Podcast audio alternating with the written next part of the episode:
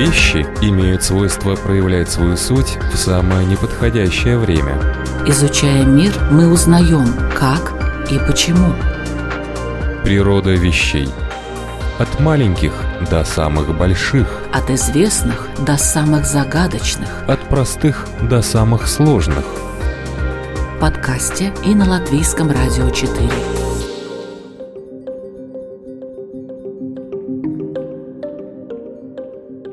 Приветствую вас, дорогие любители, узнавать новое об уже известном.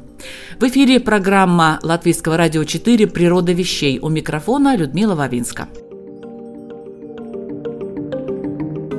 Единственный естественный спутник нашей планеты, как известно, это Луна. Ее происхождение до сих пор неоднозначно определяется учеными, но желание исследовать Луну, изучить ее состав, а далее и понять, насколько возможно использовать ее недра, не оставляет человечество уже десятилетия. С того момента, как первый космический корабль отправился за пределы земной атмосферы – но этот интерес и реальные действия к его осуществлению появляются как бы волнами. Сейчас мы как раз наблюдаем такую волну. Сразу несколько стран активно торпедируют лунную поверхность. Успешно или нет, это уже следующий вопрос. А первый и главный, вернее два, что хотят найти и чего достигли. За полетами орбитальных модулей с пристальным вниманием следит энтузиаст космических исследований Виталий Егоров. Сегодня в программе «Природа вещей» он расскажет, что известно на настоящий момент. Добрый день, уважаемый Виталий. Здравствуйте. Первый вопрос, конечно, почему именно сейчас все страны так срочно заспешили на Луну? Здесь есть несколько таких параллельных процессов, которые привели все вместе к такому, в общем-то, совпадению. С одной стороны, это удешевление возможностей космической деятельности, потому что стоимость на запуск грузов в космос снижается, стоимость э, космической электроники снижается, или точнее электроника, которая не создавалась для космических условий, там, индустриального класса, теперь может применяться в космосе, и, соответственно, создать космические аппараты становится дешевле. Есть результаты прежних исследований Луны, в частности, обнаружение на Луне в Приполярье лунной воды. И это довольно перспективно с точки зрения дальнейшего освоения Луны, ее рассматривают как потенциальный ресурс для уже даже коммерческого освоения, там, в виде топлива или источника кислорода для дыхания, для будущих колонистов там, космоса, Луны или даже полетов на Марс. И есть еще процесс, связанный с ростом амбиций других космических стран, в частности там, Китая, Индии, Японии, которые, в общем-то, не первый день занимаются исследованием Луны, но вот э, решили с орбитальных аппаратов, которые они запускали там 10-15 лет назад, перейти уже к посадочным. Ну и дополнительным фактором, который на все это влияет, является интерес США к Луне, в частности, объявленная Америкой лунная программа, уже пилотируемая программа Артемида. В ближайшее время, там может быть лет через 5-8, э, люди американцы должны добраться снова до Луны и как раз до лунного приполярья. Кроме пилотируемой программы, Америка активно э, финансирует проекты беспилотные полетов к Луне, то есть для, там даже для частных компаний выделяют деньги, чтобы они могли запускать свои космические аппараты пока по заказу американского государства, но в принципе параллельно с этим, вместе с этим развивать свои технологии достижения Луны, которые в перспективе можно будет использовать для уже какого-то коммерческого освоения. Ну и, в общем, все вместе так сложилось. У России э, с Луной-25 была своя программа, которая тянулась почти 20 лет. И просто исторически так сложилось, что вот сейчас она пришла к финалу, к запуску, хоть и не удалась. Индия тоже длительно развивает свою лунную программу, и у них была неудачная попытка посадки в 2019 году. Ранее она вообще планировала достигать Луны при помощи российского космического аппарата, и там должны были установить индийский луноход. То есть в целом это просто у разных стран есть разная мотивация этим заниматься, но вот так сложилось действительно, что в этом году прям начался такой активный лунный штурм.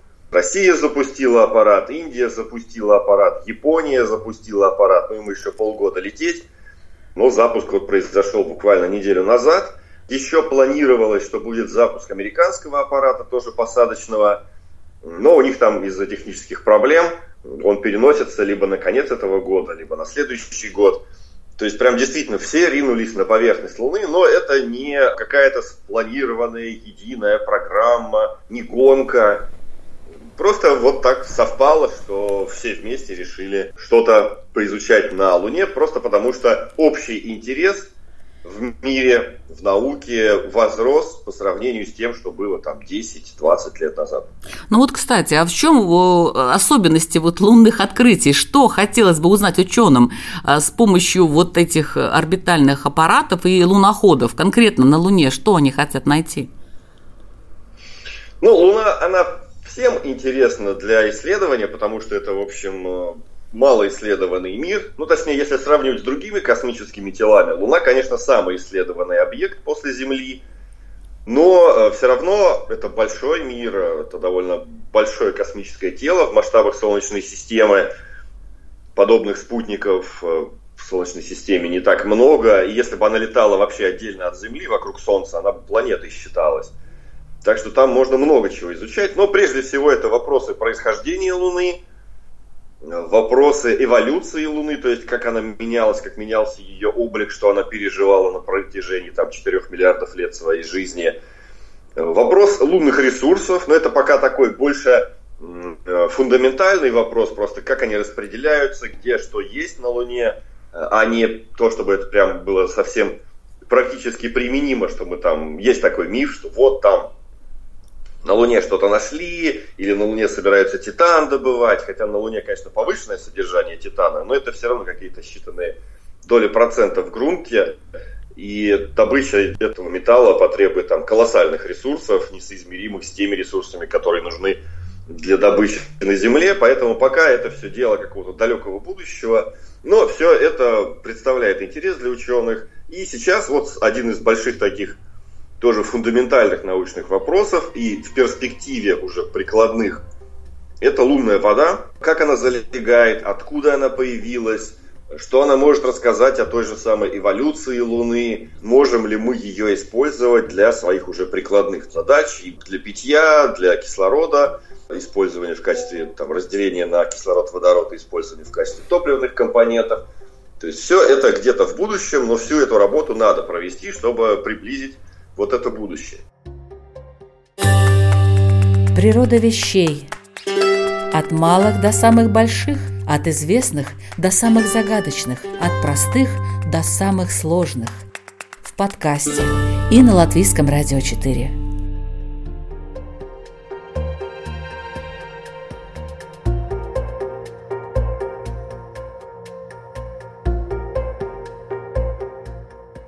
США, Индия, Россия, Китай, Япония. А вот чьи разработки более успешны, более прогрессивны и почему? Ну, на сегодня лунная программа самая активная у Китая, самая активная и самая успешная. Э, у Китая два космических аппарата они запускали для исследования Луны с орбиты. Один космический аппарат они запускали для испытания технологии посадки на Землю э, лунного аппарата. То есть он слетал до Луны и вернулся на Землю, ну там спускаемая его часть. Потом еще они запустили спутник-ретранслятор, который позволяет передавать данные с обратной стороны Луны. И вот на его борту был еще, было два студенческих спутника, но, правда, один вышел из строя. То есть э, у Луны за последние 20 лет, даже да, за последние 15 лет, у Китая работало, получается, 5 космических аппаратов, на поверхности Луны у Китая три посадки было, э, но там получается, что в каждую посадку высаживалось два космических аппарата, собственно, посадочная ступень, на которой располагались там фотокамеры, научные приборы. И в двух случаях высаживался луноход на поверхность и действовал автономно, уже двигался по поверхности Луны. В одном случае это была программа по добыче грунта на поверхности Луны, с поверхности Луны и даже из недр на глубину там примерно до двух с половиной метров. И э, просто грунт собрали, и космический аппарат, взлетная ступень, стартовала с поверхности Луны, там вышла на окололунную орбиту. Э, там была проведена суперсложная, наверное, даже самая сложная техническая операция в межпланетном пространстве, когда э, лунный аппарат, стартовавший с Луны, состыковался с космическим аппаратом, который летал вокруг Луны. Из одного аппарата в другой аппарат была передана капсула с набранным лунным грунтом, потом снова произошла расстыковка, и один аппарат э, упал на поверхность Луны, а второй полетел к Земле, потом еще он даже бросил на Землю эту капсулу, а сам еще дальше полетел. В общем, э, Китай в этом плане прям они очень много сделали, очень многого достигли, и э, программа у них развивается просто супер успешно. Три подряд успешные посадки на Луну, хотя э, параллельно с этим Израиль, Япония, Индия и теперь вот еще Россия разбили космические аппараты при посадке на Луну. Россия даже не дошла до этого состояния, он еще раньше из-за неправильной коррекции орбиты сошел с орбиты и разбился. И при этом вот параллельно Китай э, так, настолько успешно отработал эту технологию и выполняет эти задачи. Ну вот сейчас Индия догоняет в этом плане э, Китай, но, конечно, даже американская программа на сегодня отстает от китайской. Америка тоже запускала несколько спутников к Луне там и для изучения около лунных условий, и для изучения гравитационного поля Луны, чтобы лучше понять строение ее недр – и для фотографирования поверхности Луны с высоким качеством, вот спутник ЛРО, который до сих пор там больше 10 лет уже летает, работает, и там и следы американцев на Луне сфотографировал, и посадочные станции, и Китая, и Индии фотографировал. Ну и, в общем, отснял всю Луну с высоким качеством, и все эти данные есть в открытом доступе, для каждый желающий может изучать их. И это все э, вот совместные такие исследования, но вот при этом, хотя, конечно, там американские заслуги никто не забывает, прежние с высадкой людей на Луну, но на сегодня самые активные исследователи Луны это Китай. Ну, хотя вот сейчас Америка надеется наверстать это упущенное при помощи программы Артемида, то есть высадки на Луну снова граждан США, ну там, наверное, еще будут канадцы, европейцы, то есть несколько посадок, скорее всего, ожидается. Но до этого еще несколько лет подождать, хотя вот в следующем году должен отправиться космический корабль к Луне, но без посадки. Там облет Луны будет и возвращение на Землю с экипажем на борту. И это вот уже практически там, может быть, год или чуть больше года должно пройти, чтобы этот полет начался и состоялся ну и дальше пилотируемая программа, конечно, успешная посадка на Луну, конечно, переплюнет все прежние вот эти автоматические достижения. Это гораздо будет масштабно, более мощная техника понадобится, больше будет научных результатов получено. Но пока Китай впереди. И, в общем-то, Китай тоже уже нацелился на пилотируемую посадку на Луну. Но пока по технологиям они отстают от американцев. Там у них сверхтяжелые ракеты нет, двигатели для такой ракеты еще недоиспытанные, и там посадочного модуля нет, скафандр не, не разработан, но они уже довольно смело заявились, причем только в этом году объявили, хотя было понятно, что они поэтапно идут к этой цели. Ну вот в этом году они все четко объявили, что мы летим на Луну. Сейчас вот идет даже конкурс на название космического корабля, который повезет китайцев к Луне, и это вот на наших глазах вся, вся эта гонка будет происходить, хотя, конечно, ее интенсивность уступает той интенсивности космической гонки, которая была там в 60-е годы, когда Советский Союз гонялся с Америкой. А, еще у Америки даже есть проект э, Gateway, это окололунная космическая станция, то есть большая станция, ну, поменьше, чем станция МКС, но все равно несколько модулей, длительное пребывание там до двух месяцев астронавтов. И это тоже так даже параллельно на эта программа развивается с программой Артемида, с программой посадки. Хотя в дальнейшем, наверное, астронавты будут лететь на станцию, какое-то время там находиться, потом переходить в спускаемый корабль, садиться на поверхность, возвращаться. В общем, если все планы воплотятся, то в следующие десятилетия внимание к Луне будет еще больше, чем сейчас.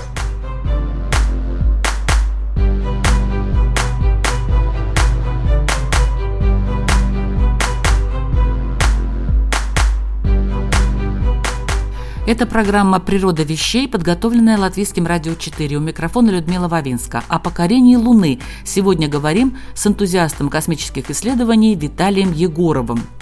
А дальше о том все-таки, как это все происходит на Луне-то.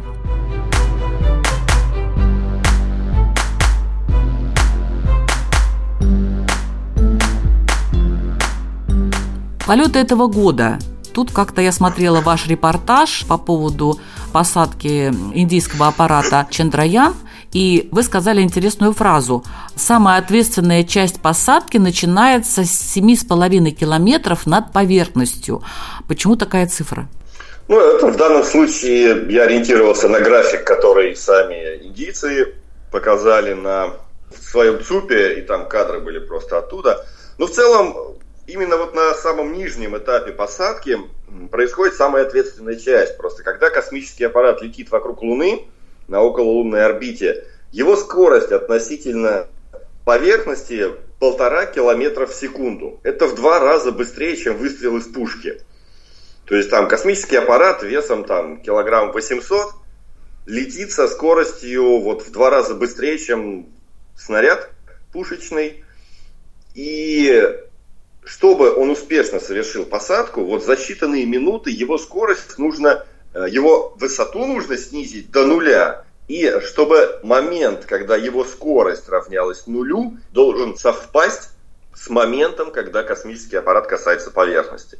А как мы знаем, поверхность у нас неровная на Луне, и вот это совпадение вот этих моментов, свести их в одну точку, очень сложная техническая задача, потому что сами мы в реальном времени управлять не можем, это должен быть алгоритм, а поскольку мы не знаем совершенно идеально характеристику поверхности, то э, что-то космический аппарат должен считывать с поверхности самостоятельно, для этого устанавливаются там оптические системы наблюдения, радары посадочные, то есть он получает данные самостоятельно, анализирует их и должен принять вывод, сделать вывод, когда нужно там погасить двигатель, когда включить двигатель, когда погасить двигатель, когда провести маневрирование.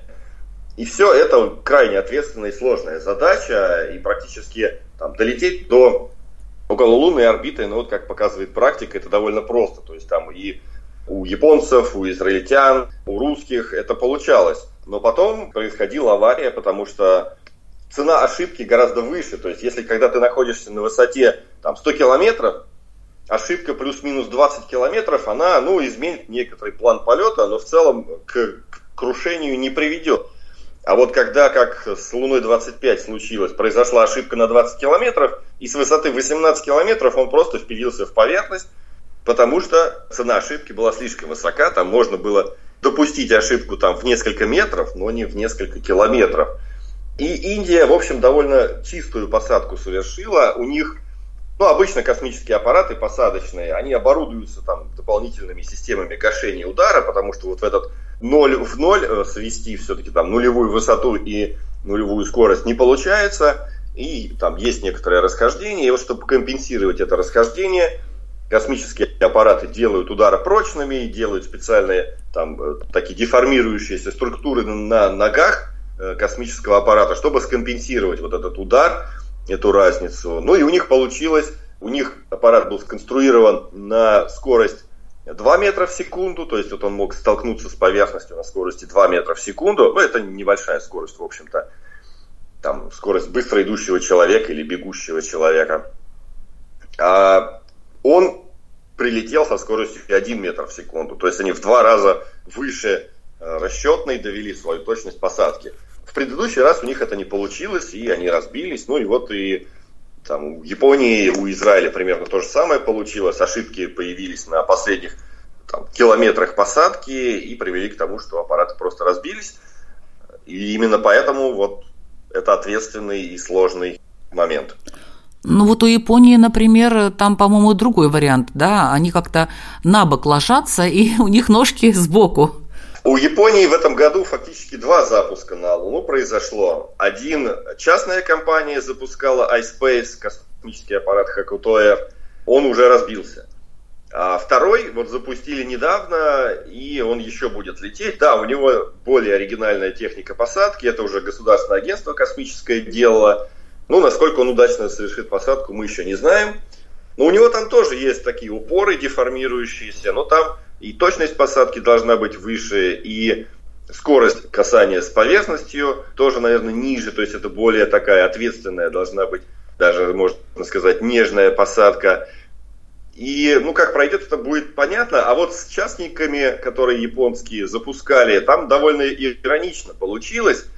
Они сначала планировали садиться в другое место на поверхности Луны, внесли изменения в координаты, но алгоритмы, под которые были прописаны на, в бортовом компьютере, не изменили.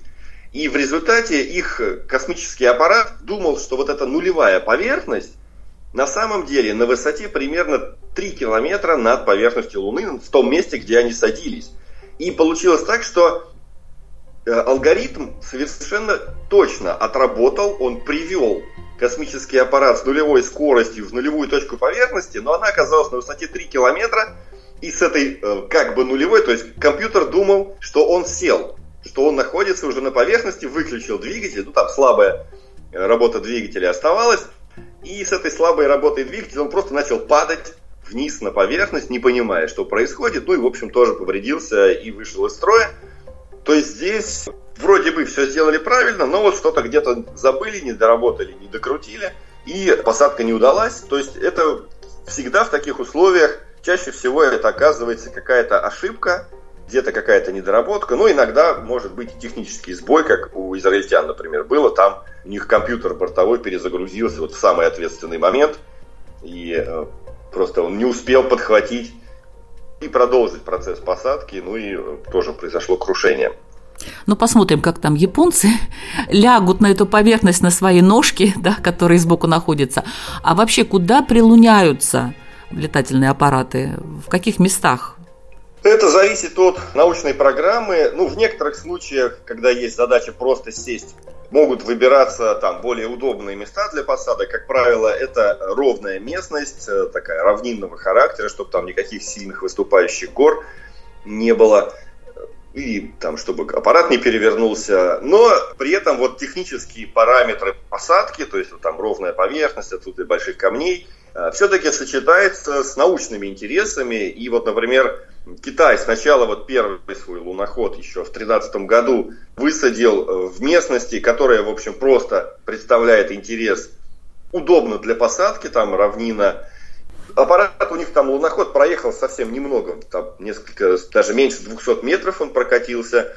Но они зато отработали технологию посадки. Следующая у них посадка прошла в более геологически интересный регион на обратной стороне Луны. Это фактически наиболее глубокая часть Луны. Таким образом, они попытались найти, изучить наиболее древние э, лунные породы, которые формировались, вот, в общем-то, во время формирования коры Луны, вот там на раннем этапе ее появления – Третья посадка у Китая прошла в другое место, в вулканический регион, то есть на Луне когда-то действовали вулканы, и они извергали уже довольно молодую лаву, просто потому что извержения проходили намного позже, чем сформировалась кора Луны. Там буквально чуть ли там, по-моему, они нашли породу возрастом то ли 1, то ли 2 миллиарда лет. Это очень молодая лунным меркам порода, и до них никто такого не находил, именно потому что они специально высадились в то место, где ожидали обнаружить именно самую молодую породу. То есть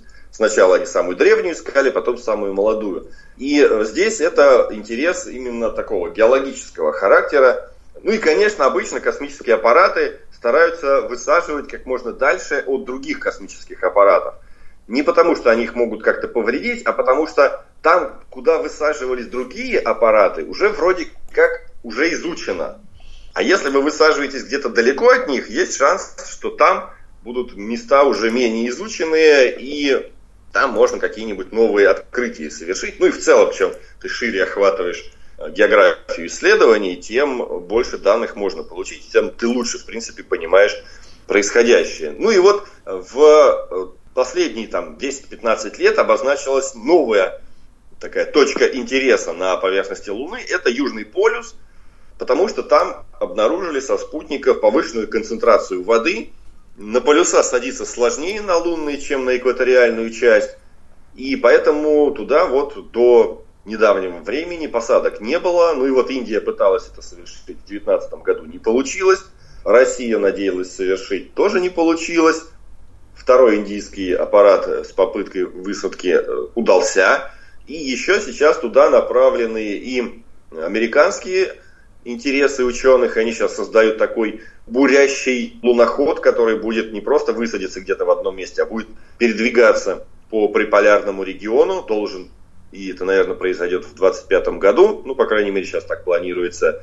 И он будет несколько в нескольких точках изучать лунные недра и содержание в них воды. Ну, там на, на метр, может быть, полтора в глубину. Китай точно так же, один из следующих своих аппаратов, который будет садиться и возвращать грунт, они точно так же нацелили на приполярные регионы. Ну и потом уже американцы туда же планируют и пилотируемую экспедицию отправлять с целью не только вот показать свою крутость как космической державы, но и чтобы позволить ученым изучить более обширно ту область Луны, которая сейчас представляет наибольший интерес. Природа вещей от малых до самых больших, от известных до самых загадочных, от простых до самых сложных. В подкасте и на Латвийском радио 4.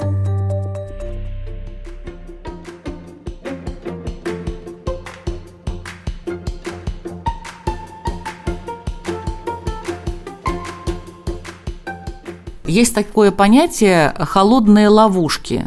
Могут ли они как-то повредить или помешать работе луноходов? Э, холодные ловушки – это темные кратеры, в которые никогда не попадает солнечный свет, по крайней мере прямой. То есть они находятся в приполярных регионах у Луны, и поскольку на полюсах Солнце, если смотреть с полюсов с лунных, Солнце всегда находится где-то у горизонта, просто они всегда в темноте, в каком бы положении там, по времени суток солнце не находилось, оно всегда высоко не встает. И поэтому там ожидают ученые, что именно в этих местах может находиться лед водяной на Луне, просто потому что там всегда очень холодно, там температура может опускаться до минус 250 градусов Цельсия, и в таких условиях, конечно, работоспособность космических аппаратов не очень эффективна, но там космические аппараты могут обладать источниками тепла, там изотопными, или там просто накопить солнечную энергию, спуститься вниз уже и обогреваться от аккумуляторов. То есть это не главная проблема. Главная проблема, даже две, наверное, главные проблемы, это отсутствие солнечного света как раз, а большинство лунных аппаратов работают на солнечных батареях – и второе, проблемы со связью. То есть, если мы ушли в яму и Земля находится за пределами видимости, то сигнал на нее уже не передать. То есть это, наверное, должна быть какая-то базовая станция, которая будет и электричество получать от Солнца, находиться на верхней части горы или там на, на верхнем склоне такого кратера, и ретранслятором выступать, а космический аппарат уже там должен вниз спускаться, там может быть соединенный кабелем с ней, и поэтому э, это дополнительная техническая сложность. То есть, скорее всего, даже вот если американцы планируют спускать луноход на приполярные регионы в глубокие кратеры, в те самые холодные ловушки, скорее всего, спускаться он не будет, потому что связи не будет. Ну, холод он тоже скажется, но позже. То есть тут главное свет и связь. И без этого аппарата не получится работать. Даже люди, наверное, теплокровные, в скафандрах, все равно будут столкнуться с этими проблемами, и долго они в этих холодных ловушках пробыть не смогут. Ну и, в общем-то, даже вряд ли их выпустят туда, потому что на таких кратерах обычно крутой склон, и не так просто в скафандре, особенно без тренировки, в соответствующем состоянии э, лунного притяжения перемещаться будет, поэтому это будет решаться как-то в последующие, то есть в ближайшие годы, даже если будут посадки на Луну успешные, в холодные ловушки никто не полезет, и это оставит дело для будущих исследователей. Орбитальные аппараты, в частности японский, оснащен нейтронным детектором. Что это оборудование дает? Это не единственный аппарат, который оснащается подобными детекторами. Луна-25 имела такой на борту. ЛРО американский, который сейчас вот как раз тот самый с фотокамерой летает вокруг Луны, он, собственно, регистрирует потоки нейтронов. Но это важно для исследования Луны, потому что эти потоки, точнее скорость этих нейтронов, вылетающих из грунта, Луны под воздействием внешней галактической радиации, то есть э, космическая радиация бомбардирует поверхность Луны. В результате этой бомбардировки из Луны вылетают нейтроны, как вторичная радиация. Детекторы их регистрируют и определяя скорость этих нейтронов, можно определить содержание водорода в грунте Луны и, соответственно, ну а водород просто так это летучее соединение, поэтому просто так он в грунте не останется, и, скорее всего, считается, что вот водород, он указывает на содержание воды в грунте, ну и если медленно, медленные нейтроны вылетают, значит водорода в грунте много, значит он тормозит эти нейтроны, поглощает их энергию, и значит в грунте есть вода, может быть даже ее много, и в этом плане вот так как раз и оценивается, можно это делать и со спутника с большой высоты, и высадиться в нужном месте, и на луноход разместить подобный прибор, чтобы он перемещался и в разных точках Луны определял вот этот вот поток, скорость нейтронов, вылетающих из грунта, и определял таким образом бесконтактным способом, то есть не забуриваясь, не закапываясь, а просто проходя сверху и перемещая этот нейтронный детектор, определять, сколько воды в грунте, ну, конечно, это будут не такие точные показания, как если бы мы просто раскопали и там нашли этот лед. Но на сегодня эффективность таких приборов многократно подтверждена и на Земле, и в космосе. Поэтому они считаются довольно достоверными, но позволяющими гораздо проще провести те самые поиски воды, чем где-то там проводить буровые работы, закапываться. И это такой компромисс между тем, что мы можем сделать легко, и тем, какие данные мы можем от этого получить.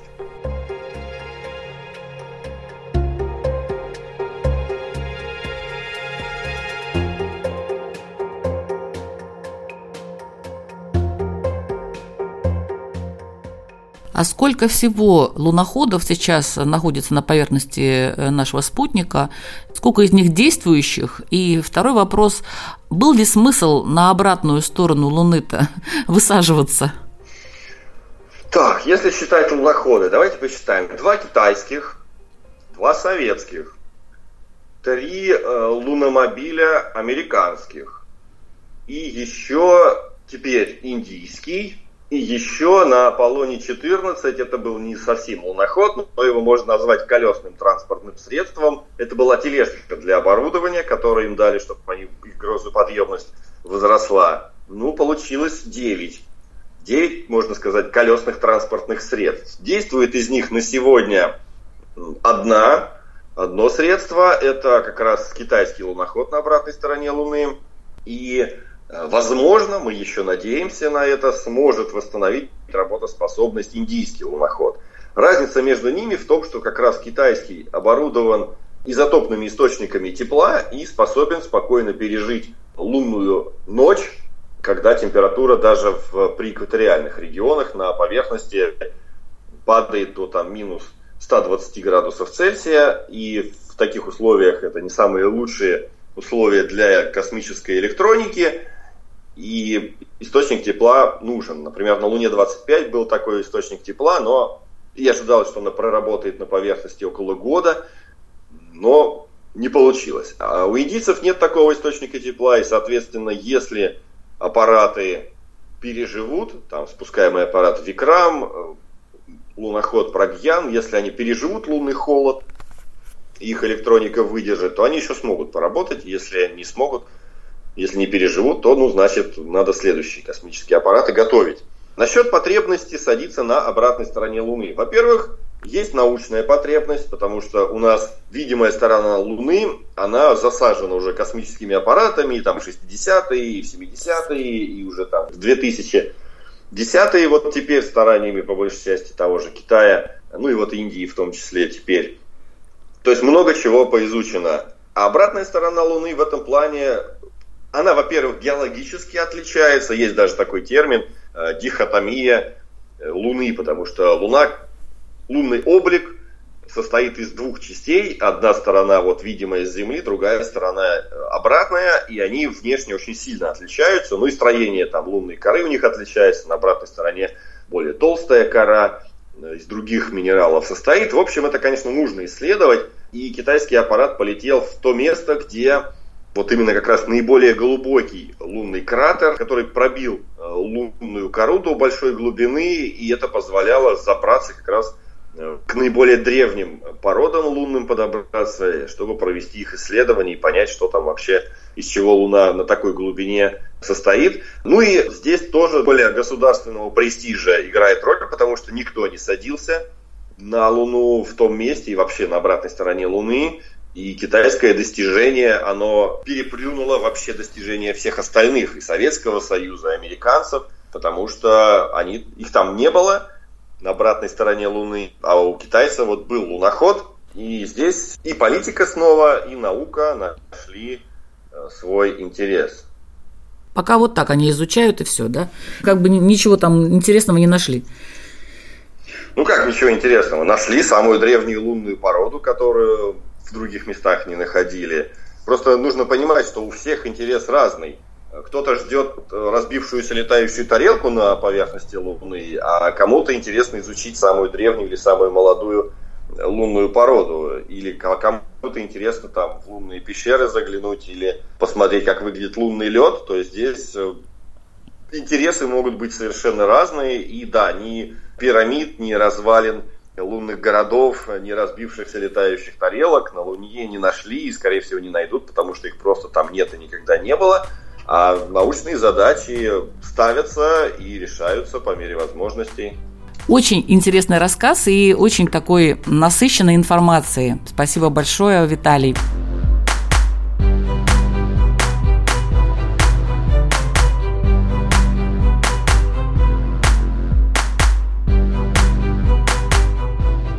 Это была программа «Природа вещей». Сегодня мы небольшой командой, борт-инженер Валдис Райтумс, ученый-исследователь Людмила Вавинска под руководством командира корабля Виталия Егорова отправились на Луну. Там мы обнаружили несколько действующих, вернее два, получается, действующих и несколько неработающих луноходов, а над поверхностью Орбитальные модули, запущенные разными странами мира.